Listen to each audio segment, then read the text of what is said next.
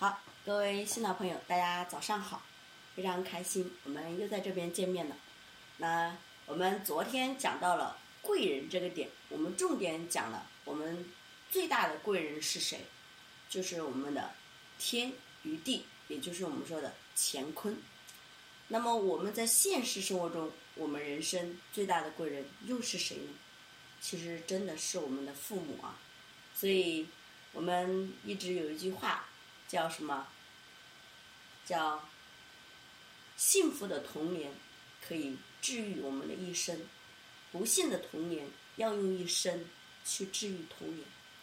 在讲的很多外面在讲原生家庭，是不是？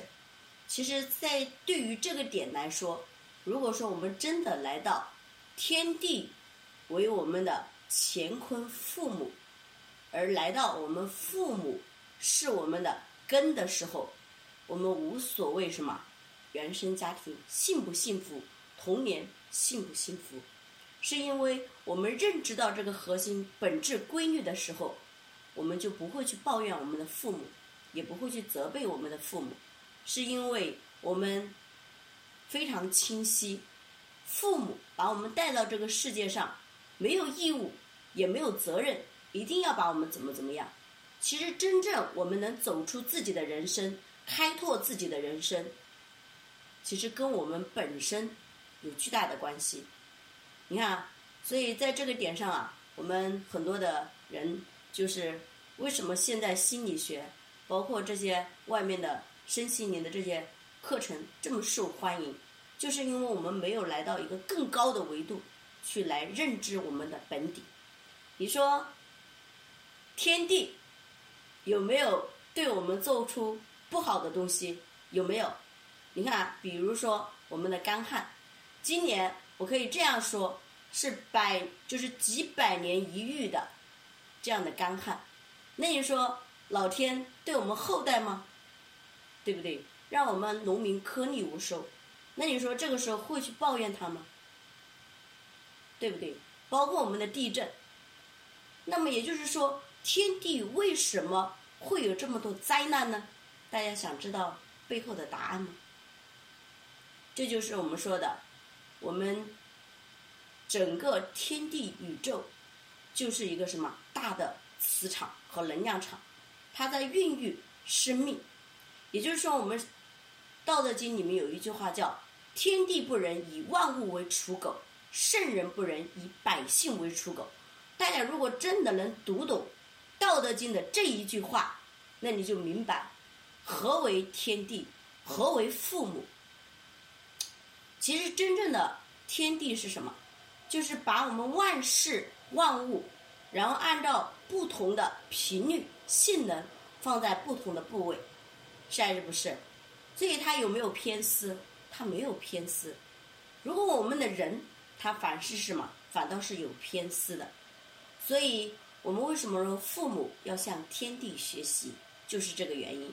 我们包括所有的人都要向天地来学习。学习什么？学习这种不偏不倚，然后按照每一个人的性能去发挥的时候，它才能真正的发挥每一个物种的什么它的性能。所以你看，我们不同的地方长出来的特产，它都不一样。你看，我们说的这个，比如说我们的这个藏红花，那我们如果说要用药材的话，那么西藏的红花和我和我们其他地方的红花，是不是不一样？药性完全不一样。包括我们的山药，正常的我们的山药不过就是我们的什么食物，但是你会发现，当它在一定特殊的地理环境的时候，它就具备药性，也就是我们说的。淮山山药就具备什么药性，所以你会发现，不同的地区为什么会有不同的特产，这就是我们天地的什么，这种对万事万物性能的拿捏以后啊，把它分布在了不同的地区，所以这就叫天地不仁，以万物为刍狗。那么圣人不仁，以百姓为刍狗是什么意思呢？就是如果说我们要想成为一代圣贤，就是真正的做到我们说的不偏不不偏不倚，把每一个人的性能发挥到位的时候，那就是我们作为一个企业家，作为一个家庭的一家之主，都要懂得我们家庭成员乃至于我们整个企业每一个成员他的性能，最后什么按照他性能的特长，把它放在不同的位置，来为这个家庭为这个企业做贡献，是还是不是？你看我们现在很多的企业是家族式企业，那你说你要不要懂你的家族成员的性能？要不要懂你企业成员的性能？当然需要。所以，这个才是我们通过河图洛书，你就明白《道德经》的这句话它的本意是什么。而无数的人把这句话理解成了什么？理解完全不是一个概念，就是偏的。他们所理解的就是天地不仁，以万物为刍狗。天地也有不仁的时候，你看他就把人不当人，其实怎么回事呢？所以这句话完全理解的什么有误。所以我们真正来到河图洛书的体系的时候，你再回过头去读那些经典的时候，你才恍然大悟，原来所有的大道皆在什么？皆在我们的日常生活中和我们的宇宙万物中。关键是我们能不能明理，明理完了之后能不能去践行，践行完了之后你能不能传承？所以真正的文化是需要我们真修实证，世代传承，最后才能生生不息。所以为什么会讲这些大道智慧？所以也是跟我们现在很多的家人比较迷茫、迷惑，去学了很多的东西，却不能什么。让自己的生活变得越来越好，就是这个原因。你比如很多人去治愈自己的童年，你你自己都是什么做爷爷奶奶的人了，都五六十岁的人了，还去上这种，就是我们说的去解决你原生家庭的问题，有意义吗？我觉得没有任何的意义，这简直就是浪费时间。为什么这样说？是因为我们每一个家庭在不同的时期、不同的空间，它都有。不同时代的什么？不同时代的瓶颈，不同时代的困难，是还是不是？就像我的父母，在他那一辈，真的吃饱穿暖，那都是无比的幸福。你要知道，五九年饿死了多少人，是还是不是？那你说，你跟你的父母还在计较什么呢？他能把这一条命给你保住，那就是他最大的什么？最大的恩德给到了你。所以，我们真的。不要对我们的父母有任何的计较。你要知道，一个女性在在我们说的那种古时候啊，我们说这个生育就是生和死各一半，不像现在的医学这么发达，对吧？那你说人家都冒着生命危险把你诞生于这个世上，你竟然还研究他对你好还是不好？是还是不是？所以我们真的要怀着一颗感恩的心，去对待我们的父母，即便他没有给我们富裕的条件，也没有给到我们很好的教育，但是，他只他最大的恩德就是把我们带到了这个世界上，是还是不是？你要知道，投胎为人真的不容易。你像我们很多的这个，我们说的有六道轮回，能轮回成人的，都已经相当不容易了。所以说，我们真的要有一颗感恩的心，无限的去什么孝顺我们的父母。很多人说我没有时间，我也没有物质，我也没有条件，我怎么孝顺我们的父母呢？其实这个点，我们说孝顺父母，不在于你给父母多少，也不在于你什么，你能让他过得有多幸福，而是让他的精神世界有什么，有一份价值。就是有一份什么，有一份安慰，所以我一直说，我们最好的孝顺父母的方式，就是对我们的父母永远做到和颜悦色。其实这个点呢，不要说你们做不到，我最开始也很难做到，但是慢慢慢慢的，我也能慢慢的去做到。原因是什么？原因是当我们真正的来到这些核心根本智慧的时候，你为什么要这样做？因为你只有这样做，你才会。越来越好，是还是不是？所以这就是我们当我们懂得这些核心根本规律的时候，不是因为你愿不愿意，而是因为你必须这么干，你才什么越来越好的时候，你就不会去计较，不会去跟你的父母什么去计较，去什么去抱怨。所以人生要不要懂这些核心根本的智慧，真的需要。只有你来到更高的维度的时候，你在这个维度以下的所有的人事物，全部什么，全部抹平。这就是我们说，要想解决这个维度的问题，这个维度你是很难去找到答案的。只有来到下一个维度，你才能什么解决你现在这个维度的问题。所以这就是我们说的人为什么要不断的升级自己的思维认知。不断的升级自己的思维，就是这个原因。因为我们当下解决不了的问题，可能在未来三到五年以后，你当下的问题根本就不是问题，就是这就是什么时空和什么我们的认知在不断的发生改变以后啊，我们的思维都会发生改变。所以这就是我们为什么要学习大道根本智慧，在核心本源上去修炼的时候。你无所谓情绪化的问题，是还是不是？我们之所以处理事情容易带情绪，是因为我们没有足够的认知规律。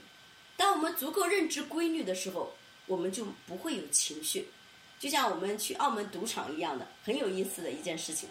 你看，如果一个人连续十把，他瞬间就会什么暴跳如雷，那他就什么无法管理自己的情绪。但是如果一个人去赌场，他就是按概率，按照这个赔率，然后按照资金管理的模式，他就很淡定的去下注的时候，除非遇到什么特殊情况，那么特殊情况他有什么资金管理的这一个概念，那他也不会什么去有巨大的情绪的波动，最多就是什么停手，是不是？而我们普通的人呢，连输十把之后直接什么？就是恨不得，就是咬牙切齿，因为我们当时就是为了训练自己的心态啊，就每年会去到澳门，就是这样去训练自己。所以训练着训练着，我们就发现，只要我们真正的来到规律上，来到我们的这个本质上的时候，我们才能真正的修我们那颗如如不动之心，才能更好的管理好我们的情绪，是还是不是？所以说。越是在核心根本智慧上，越是在本源的这个智慧上，我们才能真正让自己站在一个更高的维度上去看待所有当下发生的人事物的时候，你就不会那么的纠结，不会那么的情绪化的去处理问题。所以呢，为什么会分享这些点啊？因为这些点呢，也是我过往在这个修炼和读洛书真修实证践行这些智慧的时候。自己的一些体证和体悟，包括我在做投资这十多年的这个过程中，你看，我们说不炒股不足以悟人生呐，确实是这样啊。就是当你，我们说人最难过的第一关是什么关？是金钱关。你看，无数的人被这个钱关所困住，为什么被困住？是因为我们不具备什么持续创造价值的能力。不具备持续承载财富的能力和什么和德行的时候，我们才会被这个关所困住。确实是因为我们在做投资的这个过往当中，我们只有过了钱关，你才能真正的管理财富。所以这个点啊，我 前段时间也在跟我一个朋友分享，刚入股市的时候，那个账户里只要波动个。大几千块钱就受不了，但是后来波动几十万、上百万，甚至只剩下零头的时候，我都没有任何的反响。为什么？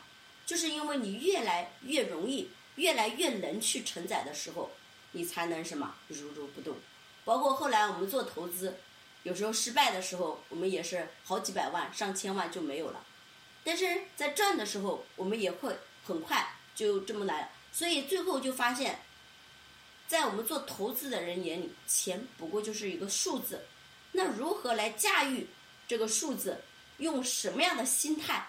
用什么样的逻辑思维？用什么样的智慧体系？那么就需要我们去不断的搭建我们的底层逻辑。所以最后你回归到投资的本质的时候，你依然无所谓账户里的这些财富的波动，是还是不是？所以我们做人做事也是一样的逻辑。就像我们很多人在处理事情的时候，突然遇到一个事情，不在自己的预期范围内，甚至让自己很很郁闷的时候，瞬间这个什么情绪就崩溃了。原因是什么？原因是因为我们过往没有受到过任何的挫折，所以现在我们培养孩子，不是培养孩子的这个什么，我们说让他不断的接受好的东西，而是有时候还要让他接受。不好的东西什么意思？比如说，让孩子持续的接受挫折，让孩子持续的接受失败，这个就是在培养他的什么受挫能力。而我们现在很多的人，这种受挫能力都是非常弱的。那我今天为什么讲这些点呢？是因为我把过我们前面的从一命二运三风水到我们的九交贵人做了一个总结。那今天呢，我们再给大家分享。十养生这个点啊，你看，为什么把养生放在了这个第十位，而不是放在了第一位？因为我们只有在核心根本上认知到这些点的时候，我们再来养生，才能做到心平气和。你看，我们说的心平气和，真的不是一件容易的事情啊。你看，养生的核心不就是要做到心平？气和嘛，是还是不是？所以这就是我们养生的四个字，非常重要啊。那么如何做到心平气和？就是我刚刚说的，你不明这些大道，你每天都在情绪化，你怎么能做到心平呢？你每天都在什么不断的透支、不断的消耗，你怎么能做到契合呢？是还是不是？所以只有当我们把前面的这些大道智慧从根本认知了以后，我们才会来到一个什么修炼的状态，你才能真正的做到心平气和。处理任何的事情，我们不带情绪，只从客观本质上去分析它。你像我现在，我以前这就是特别喜欢埋怨，为什么？因为我明明跟他说好不能这么干，结果他就这么干了，所以我就特别的火大。但是现在不会，我就会告诉他为什么这样干了不行。然后我就会给他讲理由、讲解释，然后最后他意识到了以后，他下次就会注意。就特别是我们家宝贝，我让他不这么干了，然后结果呢，他偏偏就这么干了。那你这个时候是打他还是骂他呢？不会，我既不打也不骂，然后呢，先沉默良久，然后再跟他讲。我说宝贝，你看，你这个事情是你自己处理呢，还是妈妈帮你处理？我觉得自己犯的错误自己处理啊。然后呢，我们所有的人都不搭理他。然后大概过了十分钟、二十分钟以后，他会自动的什么，把他错误的问题去处理好。所以我们大人啊，一定要给孩子去反思的时间，而不是一味的打骂。所以这个点呢，我觉得，在我原生家庭里面啊，我的父母就是没有给过我们思考的时间和空间，就是只要我们犯错误了。那直接巴掌或者鞭子就上身了，所以为什么我们从小生活在这种，就是恐惧当中的原因，也是这个原因。所以正因为这个点，你看我对我孩子这个点就完全不一样的教育方式。所以这就是我们说，看你怎么去看待你的原生家庭，看你怎么去看待你孩子教育的问题。所以这些点重不重要？非常重要啊！包括我们。今天我们为什么说十养生放在了九交贵人之后？就是前面没有第一步讲的原因，就是因为我们真正的养生，它也不是这个很单一的啊，它也是一个全息的、系统性的，是还是不是？我们很多人说养生其实是养心，那么养心，心是什么？心是什么？心是就是我们的情绪。心就是我们能量的综合体，我们如何经营好我们的能量？如何让我们内在的五脏六腑的频率一直和一直跟那什么，一直跟我们河图的先天频率吻合的时候，我们才能什么让自己真正的内在能量饱满的情况下，我们自然就可以达到心平气和。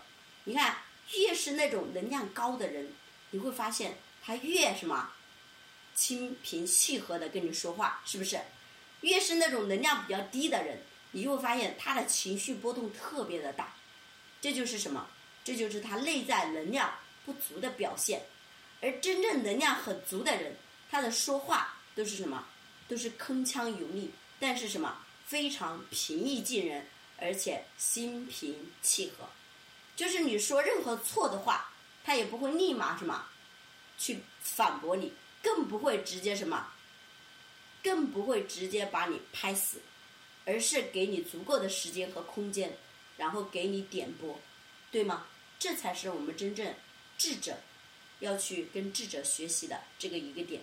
所以为什么说我们越是这种高德大僧，他讲话全部讲的是什么家常话，全部讲的是。非常朴素、非常平易近人的，能够接地气、让我们听得懂的话。而那些我们只有半罐子水，对吧？学了三脚猫的，反而就什么滔滔不绝，这个玄学一堆，最后迷惑你，最后让你什么付费，最后搞一堆的事情让你来整，最后呢，你花尽了所有的时间精力，却依然没有拿到你想要的结果。所以我们要不要有一双慧眼？要不要来认知这些核心根本的智慧，规避在未来我们的人生中交 N 多的市场的学费，是不是？所以呢，这就是我们规避交智商税最核心的，就是来到万事万物的本质去认知它。好，讲到这个养生呢，那我们今天就来重点讲一下我们的这个河图洛书。里面的河道生活，也就是如何来知命，就是我们说的认知我们的生命，养护我们的生命，修炼我们的生命，最后来到蜕变我们的生命。那么这就是养生这堂课，今天给大家好好分享一下啊。你看，我们一直在讲，我们这一套是龙凤传承的体系，对吧？我们先不讲凤。先来讲一下龙，我们龙是什么？龙是我们十二生肖每一个动物的优势的结合体。也就是说，我们养生养的是什么？就是如何开启我们身体这些不同部位的性能、不同部位的这个机能、重要的穴位以及我们五脏六腑的机能的激活。那么我们在这个点上如何才能做到呢？第一个就是我们的一套功夫体系，可以通过不同动物的绝活，定势定向的作用在我们身体不同的部位，去打通我们重要的穴位和激活我们重要脏腑的功能，这是第一个。第二个是什么呢？就是饮食。我们经常有一句话叫什么？一世长者之福食之居处，一世长者之居处。三世长者之福食，什么意思？就是我们一代的这个，就是一世为六十年啊，一世为六十年。也就是说，通过一代的富家人家，你知道什么？居住好的环境的这个重要性。那么，只有经历过三世的富贵人家，才知道在饮食这个板块有巨大的智慧。所以说，我们。的饮食重不重要？非常的重要。很多家人说：“老师，我这里有个毛病，那里有个毛病，你看你这个功夫能不帮我，能不能帮我治好？”我只会告诉他一句话：“我说呢，功夫是来帮我们强身健体的，真正的能治愈我们整个身体健康的，一定不是功夫一个板块，一定是一个全系的整体的系统性的工程。”所以必须来到饮食、作息、运动和我们的心态思维。你只有多个维度相结合在一起，形成一个圆，形成一个全系的生命体的时候，你才能解决你这个生命体的问题，是还是不是？所以你内在这个小宇宙到处都是窟窿，到处都是漏的，你说你何谈健康呢？是不是做不到？所以为什么说我们要想健康的核心，必须来到一个全息的、系统性的解决方案才可以做到？所以我们光靠早上的练功够不够？远远不够啊！所以很多的家人练着练着，越练什么越出问题？为什么？是因为他在另外几个板块没有去注意，比如说饮食，比如说作息，比如说我们的心态和我们的思维认知。你看，我们很多的人每天被情绪、被恐惧、被焦虑所困，他想通过功夫来解决这些问题，可不可能呢？不是说不可能啊，是不是完全可能？什么意思呢？就是我们早上练功的这点能量，如果说你其他三个板块都是漏的，那有可能你练功的这点能量还不够你什么去填补你那些漏的地方。所以呢，我们为什么说一定要几个维度合一的在一起，达到那种高度的同频共振的时候，你才能吸收真正的天地宇宙的能量，为你所用，巧借天。就是我们说的“巧借天力胜东风”，就是如何来巧借我们天地宇宙的这股能量来为我们所用的核心在哪里？核心就在于我们来到一个全息的、系统性的这种认知的时候，我们才可以做到。比如说，我们的作息为什么要早起早睡？为什么有的人能做到，有的人他不能做到呢？就是因为他还没有这种认知。他觉得，我只要什么练练功夫，至于早不早睡、晚不晚起也没有关系。甚至有的人，他今天早上练了两个小时的功夫，他觉得他有资本可以透支，所以晚上继续加两个小时的晚班。有没有这种人？有。他觉得我早上是吧，能量加持过了，我可以再什么透支一下，所以呢，晚上再熬几个小时的夜。最后你发现。你的身体越来越不好，哎，越来越不好，他就不，他不是说他不好了，他说我们这套体系不好。你看我每天跟着张老师练功，这身体怎么越来越不好嘞？原因是什么？原因是你仗着自己早上练的功，觉得你能量什么加持了，所以你更什么有资本去透支你自己。就像我，我小时候的体能特别的强大，那飞檐走壁啊，爬墙上树啊。那无一不通，就是因为强大的体能，所以我来到社会上之后拼命的透支自己。就是人家干几个小时，我能比人家的工作时间多一倍。为什么？就是因为我仗着自己有强大的体能啊，可以无限的挥霍啊，所以导致我在三十岁不到的时候就开始寻医无门。所以正因为这样，我们越要我们这些修炼的人，越是练功夫的人。越要守护好自己的能量，为什么呢？当我们越练的越通的时候，你能进，你也能什么？你能出，同时也能进。你比如说，我们这种人更容易进什么？更容易进湿寒。就前前两天，我带着我们家宝贝去到我们一个朋友家里，然后当时他们那个空调开的特别的大，然后正好呢对着那个空调，然后当时我我入睡的时候我还没发现。那个空调是正对着我们的，然后等我们家宝贝睡着了，我才发现的时候已经来不及了。所以回来以后呢，就发现这个鼻子有点不舒服，然后我们家宝贝呢就感冒了。感冒了之后呢，他倒是很厉害，他头天晚上感冒，然后呢过了两天不到他就好了。哎，我呢他好了之后，我就发现不对了，然后你就发现就是只要湿寒进到我们的身体里面，它会快速的。就是发生反应，但是以前我们身体麻木的时候，它反而湿寒没有那么容易进去，但是越通的时候，它越容易进去，所以呢，我们更要保护好我们自己。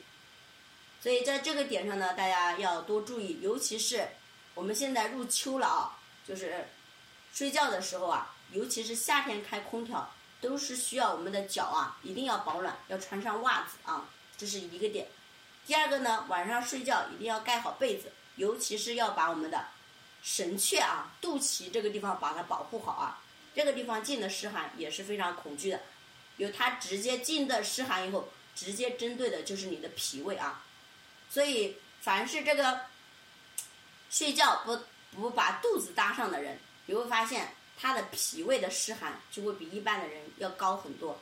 然后，如何来观察自己的这个湿寒重不重呢？晚上有没有进湿寒，就看你的舌苔啊。如果你的舌苔泛白，那么就说明你晚上你的体内已经进了湿寒，反映在哪里呢？反映在你的脾胃上面了。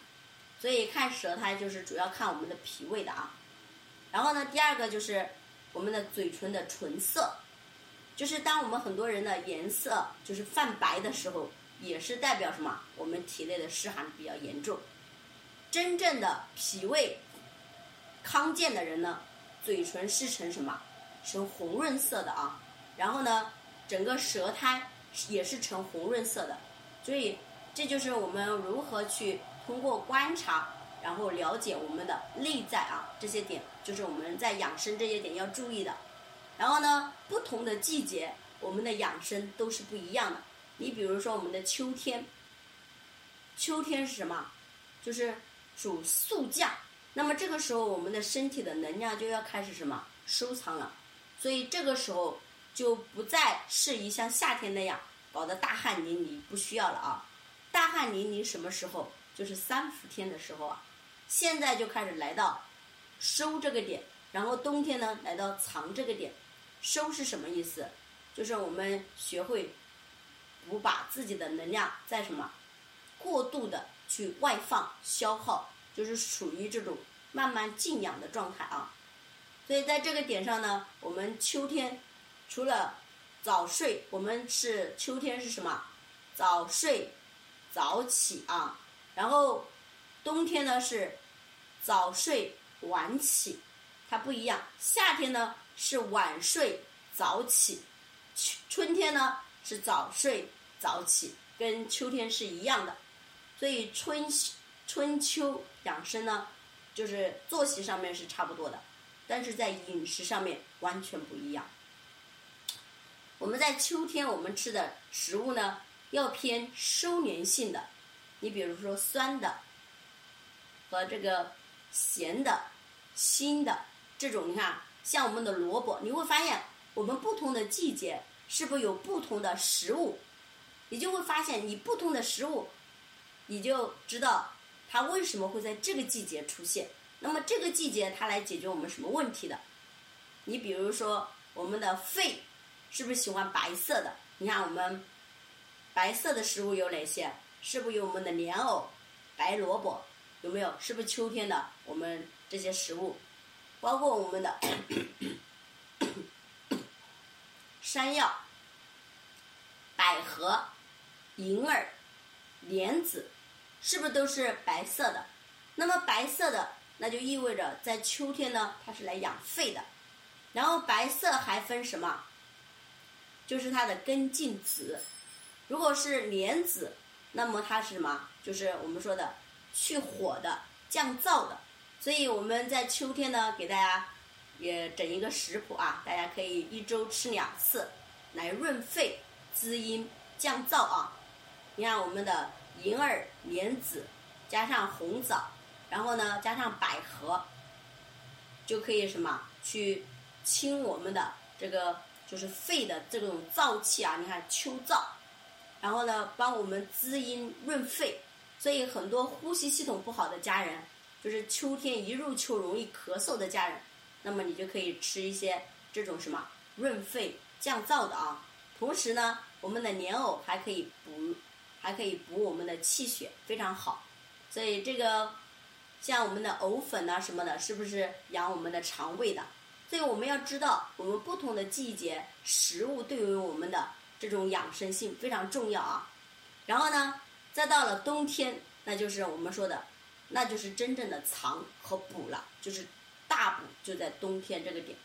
为什么在冬天这个点？我们说的大补不是让你大鱼大肉啊，是针对性的补。你比如说，你的脾胃不好，你的肾气不足，尤其是冬天是补肾啊，非常好。你像我们吃一些，就是给大家介绍一个方子啊，就是老陈醋泡这个黑豆和和我们的老姜啊，就是这个姜，就可以什么，慢慢的去深层次的去排你体内的湿寒，然后呢，帮你体内去生阳，就是这个老姜啊，就是老陈醋泡老姜加黑豆，然后慢慢你吃一段时间之后呢，你的肾气啊就会慢慢的充盈，然后呢，你如果有白头发的，还可以慢慢的变黑啊，因为肾主什么？肾主毛发这个点啊，所以像我们的毛发变黑呀，包括我们的这个耳垂，你看有的人耳垂特别的大，就代表肾气比较充盈啊。所以在这个点上呢，大家可以去看，为什么说看这些相，你就知道它内在的能量结构和内在的状态，你就非常清晰。就是因为我们明这些理的时候，明这些内在的核心根本的时候，你才能。知道这个人是什么状态啊？所以我们不同的季节，你像春天，我们就要吃芽类的食物，就是为什么？因为春天是什么？肝气生发的时候，它必须要什么？去疏通我们的肝气，所以呢，这个时候就要吃芽类的食物。你比如说豆芽啊，这个刚刚发芽的这些青色的这些这些食物，包括我们的植物啊、蔬菜，就是那些嫩芽。就多吃，这些呢就是帮我们生发肝气、疏肝气的。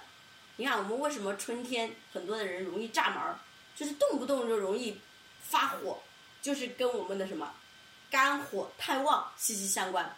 这个时候春天我们就容易肝火过旺，那怎么去调肝火呢？那就是吃一些什么芽类的食物，同时呢平时降一降火，喝一喝金银花茶呀，喝花茶呀。包括玫瑰花茶呀，都是非常好的。所以你看，当我们知道这些点之后，我们在不同的季节，然后养护好我们的情绪，这是第一位。你看我们的秋天，大家一看到秋风，尤其是那个落叶啪啪啪啪往下落的时候，我们会有一种悲凉感。所以为什么秋主悲？所以当我们真正的情绪为什么悲？悲是往下的。所以呢，秋主速降，速降速的是什么？就是把我们的能量开始收藏到这里来，明白吗？如果我们的肾脏肾气不足，那么它的收纳能力就弱，所以还要什么？补好肺之后，还要补好我们的肾，让它收纳起来。所以这就是我们四季养生这个轮回的点。然后呢，在春天，重点要养的是什么呢？重点要养的是我们的脾胃。因为春天它容易不是上肝火的问题，还有什么胃火、心火啊，就是这两个火它也会上，所以这个时候我们就更要养好我们的脾胃，所以一年四季要养好我们脾胃，尤其是春天，还要针对性的去什么？去调理我们的脾胃，因为脾胃乃运化之根本，所以我们的这些火气能够把它运下来，能够把它运化掉。那就靠我们脾胃的能量，所以呢，在春天很多的人容易什么牙龈上火，是不是？那就要什么？那就要吃一些就是降火的食物。所以春天少吃什么？少吃肉肉，多吃什么芽类的这些蔬菜啊，这些点呢都非常重要啊。然后夏天呢，你看啊我们说夏天很多时候要养心，其实真正要养的不是心，是我们的肾。是因为我们心本身就是无限什么，就是无限发散的。因为夏天发现所有的植物都什么蓬勃发展，是不是？那也就是说，它就不断的在什么透支你根部的能量。所以这个时候你更要养好你的根，你的根在哪里？就在你的肾。所以肾藏什么？肾藏精，所以更要补好你的肾气。所以呢，我们在夏天的时候给过大家一个方子，就是核桃壳煮鸡蛋。就是慢慢的来补我们的肾气，包括姜枣茶来补我们的什么气血的，祛湿寒的，这些呢都是什么？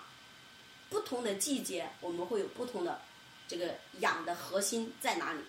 那么我们的秋天，除了我们要养好我们的肺以外，还要养好我们的肝，这个时候才是养肝。春天要养的是什么？春天重点要养的是脾胃。为什么秋天重点要养肝呢？